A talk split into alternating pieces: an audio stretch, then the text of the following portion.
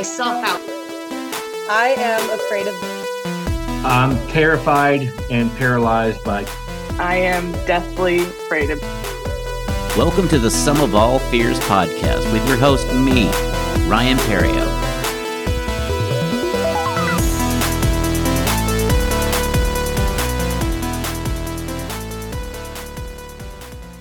Welcome to the Sum of All Fears podcast. I'm your host, Ryan Perio. Little bit about me, okay? I'm a comic in the Dallas Fort Worth area for about 14 years, and I've wanted to do a podcast, but I didn't want to limit it to just comedy and comics in general. I wanted to do something different.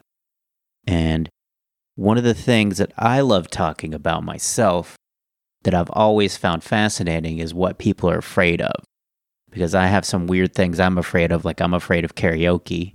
And so I'm always fascinated to find out what other people are, are afraid of, from major phobias just to little obscure fears. So I decided what I would do is I'm going to interview people and talk about something they're afraid of and record it and make it into a podcast. So every week I'll have a new guest with a new fear. But for my first episode, there was only one choice my best friend David Jessup. He's a comic as well here in the Dallas Fort Worth area. However, David's so much more.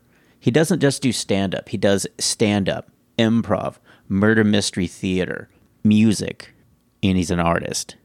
He is also, in my eyes, probably the biggest fan of scary stuff I know. Like, he always is at a sci fi or any horror movie that comes out. He absolutely is there seeing it opening weekend.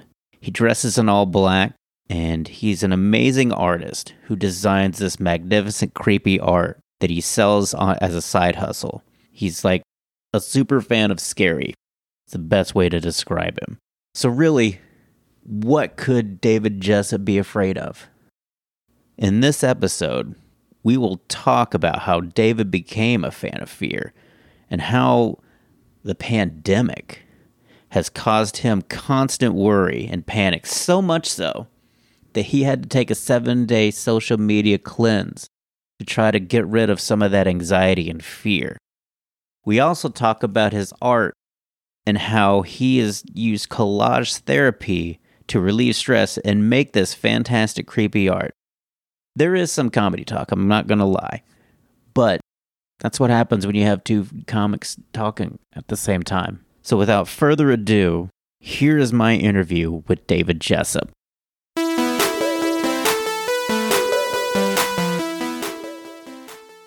We are here with my best friend, David Jessup. Hello. You're my first guest on this entire endeavor. So you want to start this off with how we met? Yeah, first time I met you, man, you were hosting an open mic at the old hyenas location in Arlington. I went up and I was awful. My r- jokes were racist and sexist. I thought it was going to be super easy, and it wasn't. And I got off stage and I asked you if you had any advice, and you told me to quit. Solid advice. I know that kind of sounds mean, but when you first start stand up comedy, it sometimes can be the worst things you say just to try to get a laugh. Everybody that starts, they have this bravado that they yeah. can just talk about the the worst topics. Like I can talk about everything that my company would fire me for into this open mic. Yeah. I still stand by the advice I originally gave you though. I do stand by it. I should have taken it. Glad you didn't because it's built up you're like my best friend in comedy. You're who I go to if I ever have a comedic issue or any kind of life issue because you are a little bit old. You've had a life experience and you're a very good listener and able to translate and kind of be my conscience in a way. And I appreciate that. Well, thank you, man. I appreciate that. I appreciate your friendship over the years and the comedic guidance you've given me because uh, Lord knows I needed it. Uh, you starting out, I, I just thought it was going to be easy. I had no idea all the uh, work that that was involved in it, and it's still still to this day. This is hard. Yes, that's an understatement to say it's hard it's been an emotional journey for me because of where I came from and everything that was I felt was on the line. There was this desperation to try and make this be something more and I just as I got older I got more of a zen like approach to it and that's really what changed cuz my first few years it was there was a hunger and a desperation to make this some kind of career and that just never Yeah. happened at least full time. I'm lucky that I was able to sustain something this whole time. But that's enough comedy talk for now. Now to talk about why I brought you here. So the reason I wanted you as my first guest is because even looking around your room right now at all the it posters and the mannequins and the spider legs and the scorpion tails, dolls, doll eyes, but you are like I would say like super fan of fear. Every horror movie you have probably seen and have a critique about you either really like or you're really disappointed because it doesn't scare you. And so I want to know why you are the biggest fan of fear that I know. I grew up Catholic, and my parents were super hardcore, and they made us watch the movie The Exorcist like it was a documentary. So growing up, I thought all that shit was real, and I also used to have night terrors uh, growing up, and I used to think that that was I was getting possessed by demons. And then come to find out, no, night terrors is very natural. It happens to a lot of people. Has nothing to do with demons. And come to find out, the devil isn't real. It's all bullshit. Then I just I fell in love with it for that reason. I love it. I love horror, but I find it entertaining. I don't I don't find it scary um, at all. But I love I love that rush of being scared. I love that rush of of uh, of a good horror movie. The problem is there's not that many out there. That's for sure. So when you were having the night terrors, did it make you think you were getting possessed because your parents were throwing holy water on you? you know, I kept it to myself, man, because it was happening when I was a teenager, and I thought for sure I was possessed. Yeah, I thought I that parents were going to perform an exorcism on me. They just showed me the movie. I know how it ends. It doesn't. There's not a happy ending to this. So no, I just kept it to myself for. I mean, that crap went on until I was in my my late twenties, and then it wasn't until the invention of the internet. Uh, I was just messing around one day and looked it up, and I was like, oh yeah, it's your brain. It, you're sleeping and your body wakes up, but your or your brain wakes up, but your body's still asleep. So yeah, thanks, mom and dad. So they never even knew that what was happening. Kept that shit to myself. And so from there, you joined a band. Now, your bands weren't mostly a cult, but you did like do hard rock, correct? Yes, yeah, yeah. We are we are very heavy, heavy rock, heavy metal. Three bands over twenty years. I did that. That was fun. Uh, a lot of I have tinnitus in my ears. That sucks. Had to have a couple neck surgeries from playing. That sucks. But uh, it was a blast. I'm surprised I survived it. I'm surprised most of my bandmates are. I think only one of my bandmates is dead. Everyone else is still alive, which is shocking. Which goes to show you how resilient the human body can. be. Sometimes it can't be cured by rock and roll. you obviously enjoyed doing band for 20 years, but do you have any like special memories? Uh, yeah, when we o- we opened up for the Toadies at the Ridglea Theater in Fort Worth, it was like three thousand kids. It was like the the one time in my twenty years of being a musician that I felt like a legitimate rock star. It was crazy. It was so good. That was like my favorite memory. My worst memory is actually the last time I ever performed. Uh, we opened up for a Toadies cover band. So How how how far you fallen? Yeah, it was uh, at the Green Elephant on Lower Greenville, and it was so bad. I remember like they had more fans than us, and I was like, "Though this is obviously like I was in my 30s, and I was like, this is obviously a sign that it's time to to quit rock and roll." And I'll never forget the name of the band. The lead singer would come out, and he would go, "That's right, ladies and gentlemen, we are DFW's best Toadies cover band." Like there was more than one Toadies cover band out there, so they had to separate themselves. They were called they were called Possum Kingdom, by the way. Oh, don't be fooled by cheap imitation toady cover Yeah. bands. And I I just remember thinking to myself, like, guys, they're from here. You know, we don't need a cover band. They they perform here a lot. It's just funny that you both your memories involve the toadies. Yeah, yeah. The the highlight and the low light both involve the toadies somewhat. Did you tell them like you sound nothing like the real band? You're like, I opened for them at Ridglea. Is that how you got the didn't say gig? shit to it. I got about through two songs and loaded up my equipment and left. And, and I knew right then, I knew I was like, this is the last time I'm ever going to perform live as a musician. Like I just knew it was over. And then I got into comedy. Actually, I had just started doing. I was doing both at the time. But that's when I, I was like, I'm just going to focus all my energy on comedy. And that's when you said goodbye to Damus and the rest of your bandmates. Yeah. Which you've always said is the best part of comedy is you don't have to load up a guitar, your sound. Yep. I did a show in uh, Hyenas when they had it the uh, the old room downstairs, and it was next to that rock club Randy had.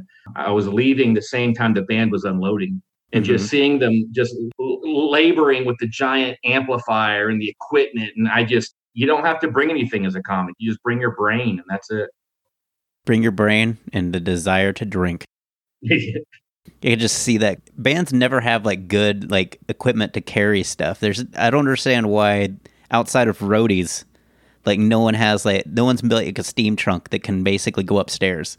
Oh, it, it's just such a nightmare because you end, you get done performing around two in the morning. You got to load your your truck or your car with your equipment. Then you have to drive back to your uh, practice place, wherever that is. Unload there, then get home. I would I wouldn't get home till three o'clock, four o'clock in the morning sometimes, depending on where the gig was. And then whatever you get paid, you're splitting that with three other people. Three other people that just unloaded maybe more equipment than you because yeah, drummers yeah. got it the worst. Like no one, you're not going to help each other. You everybody no, has their uh, own equipment. Oh, the lead singer had it best, man. The lead singer was like the comic of the band. He would just be like, "I'm out."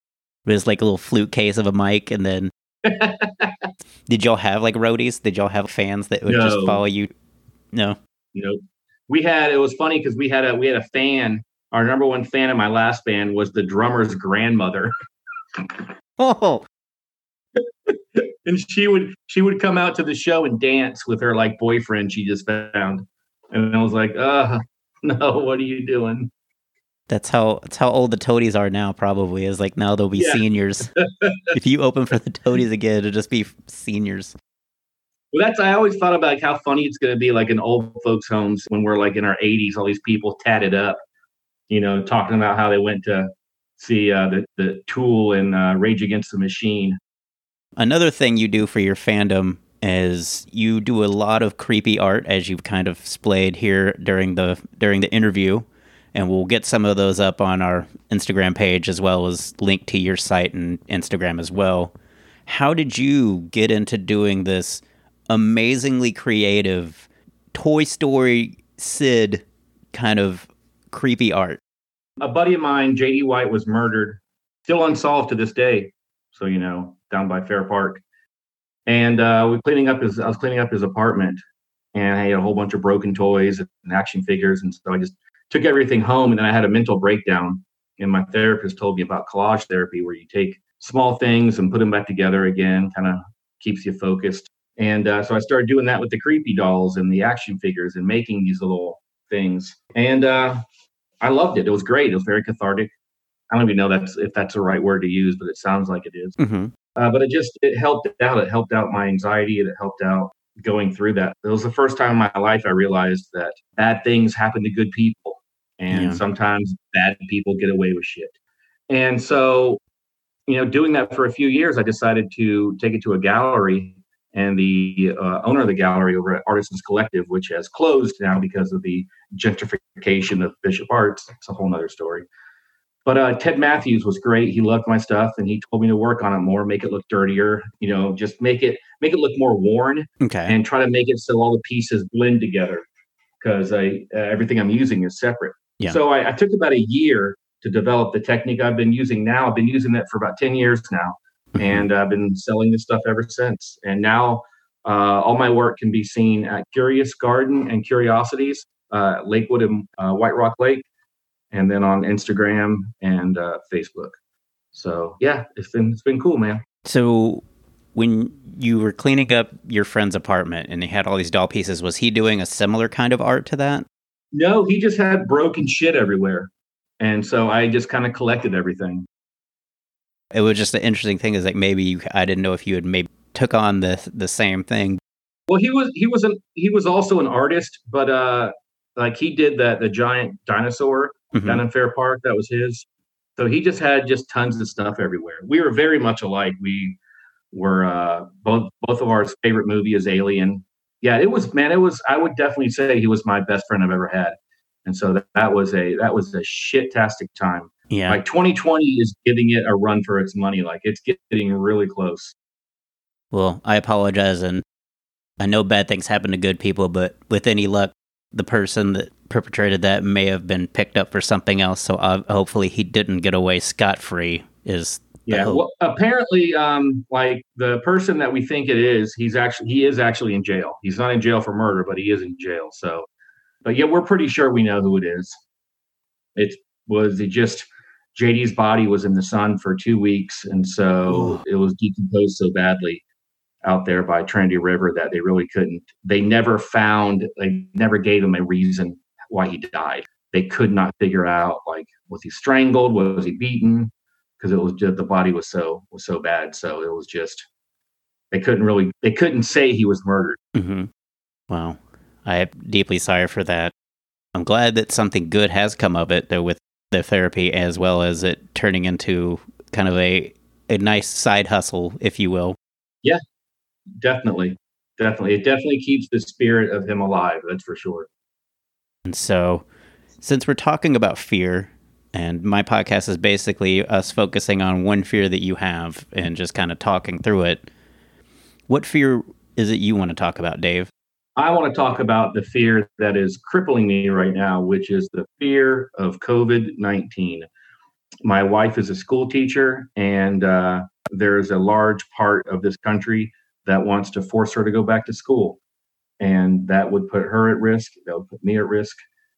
Even your family. Every day, I, I, I still have to go to work. I go to work every day know, during the week. I work at a law firm, my day job. hmm And luckily, there's not a lot of people there, but I'm still in contact with people. Yeah. So it's just a constant, constant fear. And we're Texas is so bad right now. And it didn't have to be if people would have just stayed home and worn masks. But it's just it's just maddening, man. It's just insane. Yeah. And every day you hear more stuff about it, the the the side effects, and even if you survive, and even if you don't die or end up in the hospital, you still have these lifelong debilitating side effects. So yeah, that's the fear that is engulfing me right now, and it's pretty. It's been like this pit of anxiety in my stomach ever since the shutdown first started back in March, Yeah. and so I'm just trying to calm down and not worry about it. But it's hard not to worry about it when it's constantly in your face and you have to be aware of it. You Yeah. know, you just can't go out and be like, well, I guess I'm not going to wear a mask today and I'm not going to care. Yeah. You know, you have to be aware of it. And then to go out in public and see people not wearing masks is just, it's infuriating. And at the same time, it's like, it's, you could get me sick. Yeah. I get it too. And and then it's the overwhelming coverage and the overwhelming opinions of whether it's this or that, it's a hoax or. And in my mind, Yeah. if everybody else is doing it, I'm going to do the same thing because I just don't believe in my heart of hearts that the world as a whole has conspired exactly. to to make everybody just sit at home and not work. I don't think everybody wants to make money. Yeah. There's no point in that. Well, it's like someone said the other day, they're like, they think uh, that what the Democratic uh, billionaire who likes to donate a lot of money, George Soros. Yeah. He he did it. He he invented the the coronavirus. I'm like, why would he invent it? It's Costing it's him money. disproportionately. It's killing and it's killing minorities more than it's killing white people. Why would he? Why would he do that? Yeah. You know, it's it just doesn't make any sense. And that's the thing is, man, you just can't- you can't argue with people. If if the people out there that believe it's a hoax, there's nothing you can do. No matter no matter how much their information or articles you send their way. That's the thing about the internet is they can find somebody else, another website somewhere that will say what they're saying is true. Yeah. I hear that. I've asked another person that works for labs and stuff what they go to for their information. Should, You know, go to the state, the county before you go to the national. Yeah. And it's it's scary. I've I did an antibody test and tested negative. I may test antibodies again. I just don't understand the idea of not wearing a mask and saying they're they're taking away your freedom. I, and I- it, man, it's Bobby Frisky had the best sign the other day. He made it. It said, "No shoes, no shirt, no mask, no service." exactly. You know, if you didn't have a problem with the first two, why should you have a problem with the third? Yeah, and just think of it as you know actually make you look like you went to medical school you're fulfilling your parents dreams It's not that big a deal, man. It just and you're all you're doing is you're making everybody safe. And the thing is, if you're not wearing a mask, you're making it harder on on us getting back to work. Yeah, I totally agree. I'm lucky enough that I'm working from home. So, how has it kind of changed your life since? Because has this been since March that you've kind of ramped up the panic, or has it been just? No, it was. It's ever since I'll. I'm. It's the. I mean, March 14th, Okay. which was a Saturday, because it was right after uh, March 13th, Friday the 13th. I did a show at Backdoor, and I just remember thinking, I was like, this is all about to end, and everything stopped. My wife and I were doing for two and a half years. Every Saturday, we do brewery tours up at uh, Legacy Hall, and then we both do the murder mystery shows together. She does theater, I do stand up, and we're pretty much every weekend we're, we're booked. We're performing every weekend. Yeah. and then all of that just stopped, just done, completely done. Now, luckily, we both have day jobs, but at the same time, man, that's a lot of money not coming in, you know. And I mean, we're we're fine, but it, it what was interesting about it was noticing how much money we blew going out, because now that we're not going out, you know, You don't see the loss. yeah, it's there. It's so weird. I mean, I haven't I haven't had a haircut in three months. Lindsay just did my haircut yesterday. She cut my hair finally. I haven't had a haircut. Haven't bought clothes. Haven't gone to the movie theater. Like all this stuff we spent money on, and it just stopped. But yeah, it's it's been this weird, weird thing where our entire lives completely changed. And luckily, like I said, we still have jobs. So we're still there's so many more other people out there that are way worse off than we are. Yes. Agreed. And hopefully, though, we can say, we'll get through this and everything will bounce back. Now, besides Lindsay, do others and close to you know, besides myself, know that you're afraid of COVID 19 and just try oh, to. I'm sure anyone that reads my Facebook knows. I'll pretty much let them know. Yeah, it's Yeah. my parents know, and my parents live in Florida, and I worry about them because you know you think Texas is bad. Just look at the numbers in Florida; they're way worse than we are. Well, they're what, 90% beach in Florida? Florida is like 90% beachfront property. So everybody just. Nobody has regard. They they have to go swim with the dolphins or whatever. Yeah, it's crazy, man. I just don't get that whole idea. It's like why still going out? Like I just don't understand why you think you're Invincible. exactly. Well, I, I think the problem is is that until you get it, or until somebody close to you gets it and gets Mhm. it bad. I don't mean like Yeah. the people that get it and just have a sniffle. I mean until it throws you into the hospital or does the same thing to somebody close to you. People just don't view it as a threat. You know, they just think it's not going to happen to me. yeah. What was that guy in, in San Antonio who went to an actual COVID party and uh, ended up dying? But his last words were, uh, I think I made a mistake. I thought this was a hoax. and then he died. Famous last words. Yeah. Or infamous. Yeah. I just listened to people smarter than me telling me that I should be wearing a mask, and so I've got some. I got some washable ones, and I have some paper ones in case. Oh man, I just ordered uh, the two masks from this guy. I, I saw Larry Garza, the comic in San Antonio. He had it, but it's like a legit uh, Jason Voorhees mask, but it's the Mhm. bottom section, so it just goes over your mouth. Yeah, But it looks really cool. they also have one of that for uh, the Tiger King as Ah. well. Like it just has the the Fu Manchu of his bottom. It's so awesome. Are people treating you different? Like, do your parents not bring it up? I mean, my, my, my parents are they're cool. Uh, they just it's frustrating because they they know it's serious, but you know they they're starting to you know older people. The internet's very dangerous for them because they can get tricked really easily, and so Yeah. they're they're kind of going down the conspiracy rabbit hole, and it's just it's really hard trying to uh, steer them away from that, you know, because they see stuff on the internet and they don't research it. It, it kind of like a whole confirmation bias thing like that. Yeah, I, I, I don't know if it's real, but but it's something I want to believe. So I'm going to go ahead. it's on the internet. It must be true. Yeah, it's on the internet. I got it off this really this really cool site called Infowars, so it must Yeah. be true. Well, people equate that to the newspaper. And Yeah. so at that age, they equate that to being the news. And so anything out there, they think, well, clearly they've passed it through some editor and it's, com- they've done all of the work I mean, for if me. it, if it wasn't true, it wouldn't be on the internet. I mean, that's the thing about, I mean, the internet, we, there are people that believe the earth is flat because of the internet, because they can go to a YouTube channel and watch videos saying the earth is flat. This didn't be, used to be a problem 20 years ago. We did not have a huge swath of our fellow citizens believing the earth was flat. But thanks to the internet and the fact that you can post anything on there, voila, we have flat earthers now. and what a joy they are to talk to. what a treat. Well, the old the door girl at the end of Hyenas at Plano, she believed the Earth was flat, and me and Jason Russell were like, they have clouds and stuff. Like, how does that? Look, it, it's it, uh, and that's the thing, man. You can't.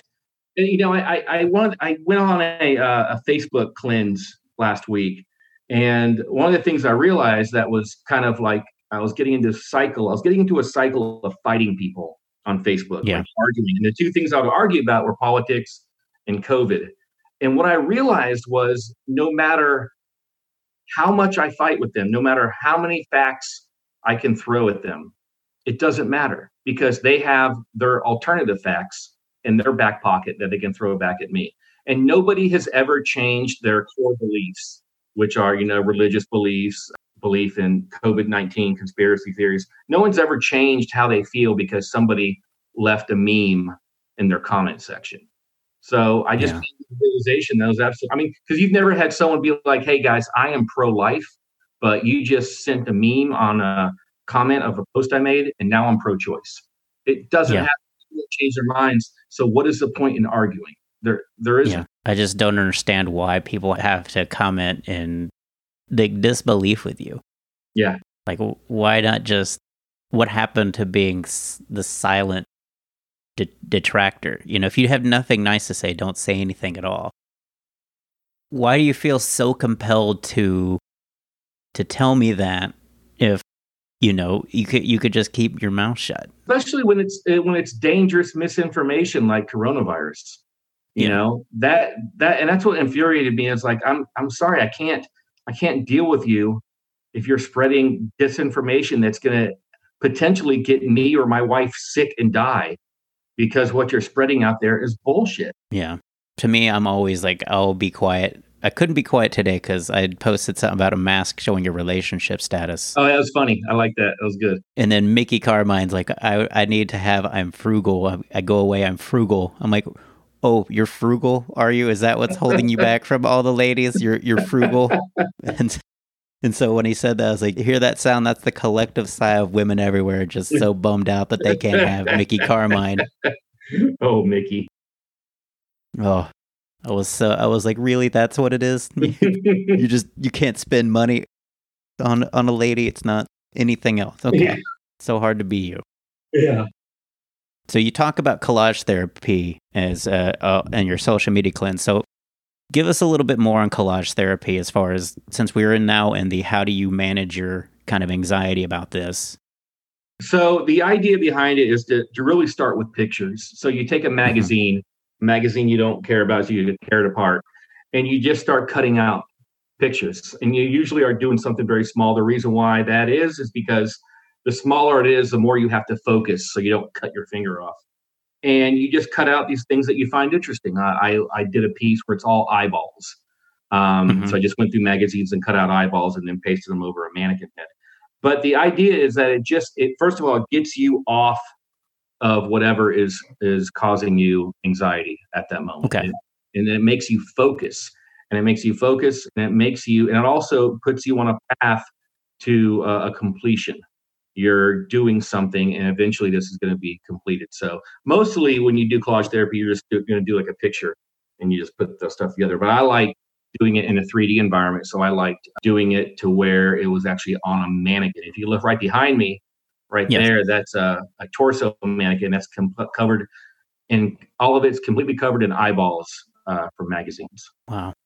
That's such a fascinating way. Like everybody, like you're saying, it's mostly a two dimensional thing that they have you do, but you took it to the next level and made it three dimensional to kind of give yourself either just something that either was more challenging or longer to take? I mean, th- and that's the thing. I think you just hit. Let me let me get it for you real quick because Okay. the, the key right there was when you said longer to take, and that.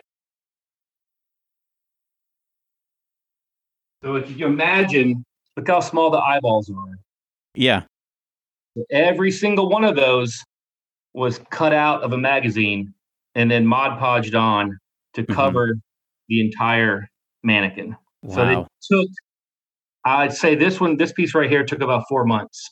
And so I think you, it, to me, it just almost feels like you just enjoyed that that therapy, that release so much that you just you didn't want the project to be complete right away. Yeah, and it, uh, like I said, it like you you said, it moved on, it, it morphed, and it changed into started with that, and then it went into the having the different action figure parts from my friend's house, and then really it was just messing around. I was there was never like a plan, like I'm going to become a kit bash artist. That's where you take things from different models and put them back together. It just kind of evolved and just turned into that. Mhm. Now I have a, a giant room it's our guest room was just if you look right behind me those Yes. are all little uh, cabinet things just filled with bo- baby doll parts and action figures i've collected over the years. Your apothecary chest of, of fear. and your nephew does this too. yeah yeah he came over and uh, he actually yeah he started doing it. He loved it. It's fun. It's a it's a fun neat little neat little thing. You just take something that and you make something that is just i'm not making molds. I'm not that creative. I have some molds but i'm not like doing things original. It's just all fine and that's part of the fun is finding things like going to thrift stores which is something i Mhm. miss because of the uh, coronavirus. I miss going to thrift stores and looking through their junk and but i like taking um old picture frames. I just sold one and, and put them hmm put them in there so yeah. Do you still have like JD's original action figures here, or did you sell them, or have those been sold with other pieces? I have one that actually a friend of mine has. He was supposed to, he does, a friend of mine at work does VR games. He designs Mhm. VR games. And he was supposed to take it and turn it into a VR game. And he never has. And I, Okay. I have to I have to call him and be like, hey man, I need to get that doll back. But he has one Because I was thinking, you know, like I didn't know if those still were in like kind of your collection, if you will. Most of most of all sold. I, I have one. It was actually one of my originals I've uh, ever made, and the idea was never to sell it, but I, I thought it would be really cool to have it as a VR in a VR game. That would be.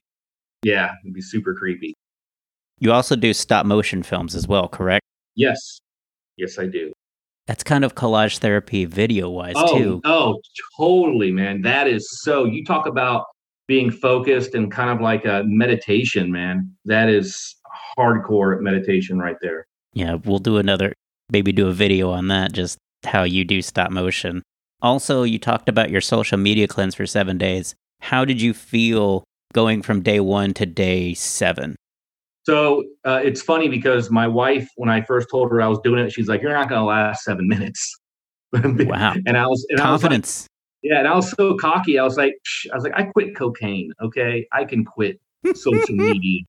And I tell you what, man, those first couple hours was tough. Like you don't realize how addicted you are to your phone until you can't look at it. You know, you you don't realize how addicted you are to Facebook until you can't check a status update. And it was so it was scary seeing how I was constantly going towards it. And then I read this really good, um, or read, I watched this really good uh, YouTube video about trying to, you know, break habits of um, trying to break your dopamine addictions from Mhm. being negative things to doing positive things. And, and the problem is video games, uh, social media, that all releases dopamine very easily, doing drugs, cocaine. But doing something like reading a book or working on a project or working out, eating healthy, that stuff takes a lot more effort and you don't get dopamine released quickly. And so that's why it's just so much easier to go to Facebook. And so yeah, those first couple of days were hard, but by day 4, it was I felt so much better because I was also I was also cleansing myself from uh, news. I wasn't watching Yes. news for a week. And so those two things together, I realized just how toxic they were for me. So afterwards, I decided to put uh, guardrails on my social media use. So I I'll do one to two posts a day, nothing more than that. I won't engage people in arguing about politics or COVID nineteen. Stay away mm-hmm. from that. And then I usually don't read other people's posts. I'll just do mine. I'll engage people that comment on it, and that's pretty much it. Because I find myself if I look at other people's posts, I'll get angry either at what they're posting or at what their friends are commenting on that. Yes. You know, like what you said. If you moving that post and someone did something stupid and wrote something idiotic about it, I would immediately want to jump in and defend you and argue with them. So yeah, doing that has has really really helped as far as my anxiety and my addiction to social media. Which and that's that's exactly what it is. It's it's an addiction for sure. Yeah, well, I'm glad that that's kind of gotten you into a better place and hopefully it continues and eventually we'll we'll get to a tipping point with this where you know we get back to a better place in society as well because I feel like cabin fever definitely doesn't help the social media and comments and arguments and everything else because either somebody's lo- you know lost a job lost your loved ones just there's so much loss on yeah. social media and there's just so much you can't do it just feels like it, it feels like we are sitting on a powder keg and that we're about to explode. I was driving home and I saw this lady screaming at another guy at a fried chicken stand, just screaming at each other, just yelling, throwing, throwing the chicken at each other. And I'm like, it just feels like this. We're on this powder keg, and just there's so much tension. Um, what was it? Just we're losing uh, unemployment insurance is going to be running out for people. You know, uh, starting yeah. next week. And so it just feels like it's just going to get worse and worse. And no matter who wins in November, half the country is going to be pissed off and angry. Well, hopefully, like I said, we can all get kind of back to somewhat of work. And I have loved ones that were at, been out of a job since this all started and, you know, want to change their life and kind of feel like they can't because no one's no one's looking to hire them. Yeah. No one's looking to, to hire anybody and people that do have jobs are laying people off. And I, like I said, I've been very fortunate, uh, count my blessings, and I just, you know, try to, because I don't want to upset the job either by saying, you know, hey, you told me to stay home, but I went out to this open mic and I have COVID. Sorry, guys. You yeah. know, now I've got to take two weeks off. You can't get your equipment out of my house now because God knows if it's contaminated or not because we don't know. My job is talking like we may not go back until sometime in 2021. What, like in person? Yeah. And even then, like I said, they're reala- rearranging the cubes so everybody's social distanced and, you know, where are we all going to fit? Because now that's, you were stuffing us in, you know, one, two, two, four, six, eight per row. So we had, so you had eight, you had eight people like back to back. Now you can't do that. Yeah. So now you've got to double your floor space. And will we all fit? and so that's that's been the whole, you know, how are they going to screen, you know, temperature checks? How long is that going to take to get from the parking lot to your office? Because yeah. you can't they can't just let you walk in like they used to now. You've got to take your temperature. What if you go out to lunch and come back? Yeah, you then, get sick there. Yeah, and then you have a fever. Then you got to go home from there? Like, what if you leave and come back and somehow in that little snippet, the virus kicks in and now you're sick? Yep. What happens to the rest of your coworkers? Now that you've been found until until we get a vaccine, man, I, there's just we're screwed. There's really nothing you can do. People are going to continue to get sick, and it just just puts us in a holding pattern. Yeah. Hopefully, can find some way to work, and the people, like I said, there's things that work from home, and other maybe new technologies and new things that come to the forefront that need manpower and they all can to work together. Well, Dave, I thank you for doing this. It's been a treat talking to you. Where can people find you on social media? Uh, please go to my Instagram at Children of Dave. And on Facebook, please go to Stop Motion Nightmares to see my creepy stop motion videos. Also, what was the White Rock Lake, the Curiosities? Is that what the? Oh yeah, if you want to see my artwork in person, go to Curiosities in Lakewood. and Curious Garden by White Rock Lake. Now, he also got you into a art festival, correct?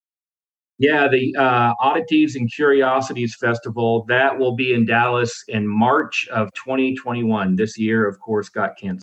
That's an art festival where it's basically people, like minded people that have creepy art, gather and either sell or trade their wares. Yeah, it's amazing. Last year we had 9,000 people come through the door. So go check that out when it comes back around in March.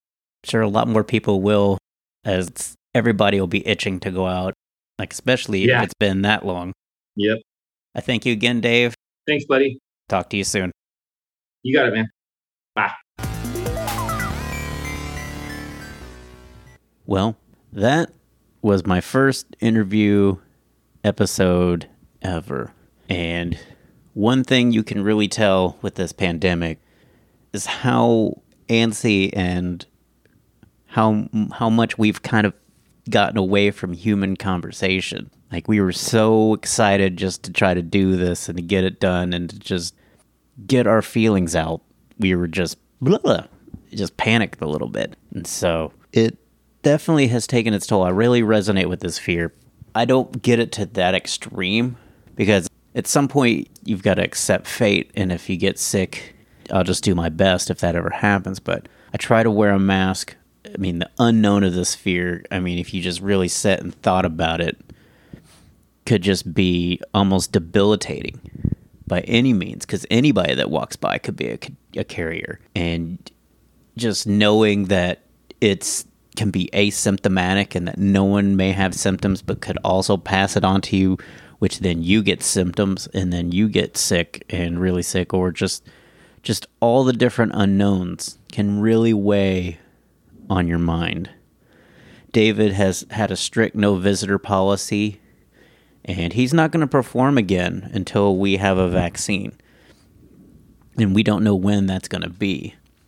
So that's also a little nervous and upsetting to know is that maybe you, know, you could be not performing for a long time, if not ever, because of a, illness that just came out of nowhere and took this country and the world basically by storm. Now, here's some things I'm going to do. I was very intrigued by the collage therapy idea and just how it gives you focus. And so, to kind of ease my own kind of cabin fever anxiety, I'll I'll take that on. I'll do a project of collage therapy of my own choice. It's not going to be creepy art. I'm not going to just jump on that bandwagon, but I'll do something as far as collage therapy just to kind of go through the motions and see how that mentally makes things, you know, go for me. So you can check that out on my Instagram at Some of All Fears Podcast. Also, if you are in the Dallas Fort Worth area, you do want to check out some really cool art and unique like pieces, definitely check out Curiosities. Their website is getcuriosities.com. It's G E T C U R I O S I T I E S dot com. And that's you can get locations for both Curious Curiosity is the main one, or Curious Gardens. Also, check out Children of Dave on Instagram. He his art is just fantastic. I can't say enough about it. It also has some tributes to JD White as well on his site. Um, follow him on Instagram. Check him out on Facebook. His uh, stop motion nightmares. I mean, Dave is wildly creative, and to use it in such creative endeavors is just impressive. Also, comedy is starting back up here in the Dallas Fort Worth area. If you want to see my comedy, catch me at Hyenas Dallas this coming weekend, the September 11th and 12th. And also, you can catch me in Hyenas Fort Worth on the 17th, 18th, and 19th as we start to reopen comedy clubs here in the Dallas Fort Worth area. All right, some credits and thank yous for people that make this show possible. Thanks to Barry Whitewater, who does all my graphic design work. You can follow him on Instagram at bwhite, W H I T E H 2 O, the letter. On Instagram, that's Barry Whitewater. Get it? H2O. He's an amazing comic and graphic artist, so check him out. Also, music. A big thanks to Gunnar Olsen, who provides the music for this podcast. You can check out his website, gunnarolsen.net. Check out all his music. He's got some great EPs. Also, you can follow him on Instagram at Gunbuns. I love his coast to coast jam sessions with other musicians. It's really cool to listen. If you want to follow me on social media, my social media is at Ryan Perrio. It's R Y A N P E R R I O. You can find me on Facebook, Instagram, Twitter. I implore you to follow the show on Instagram and Twitter at Some Fear Fans. S O M E F E A R F A N S. You can also check out our website, someofallfears.com.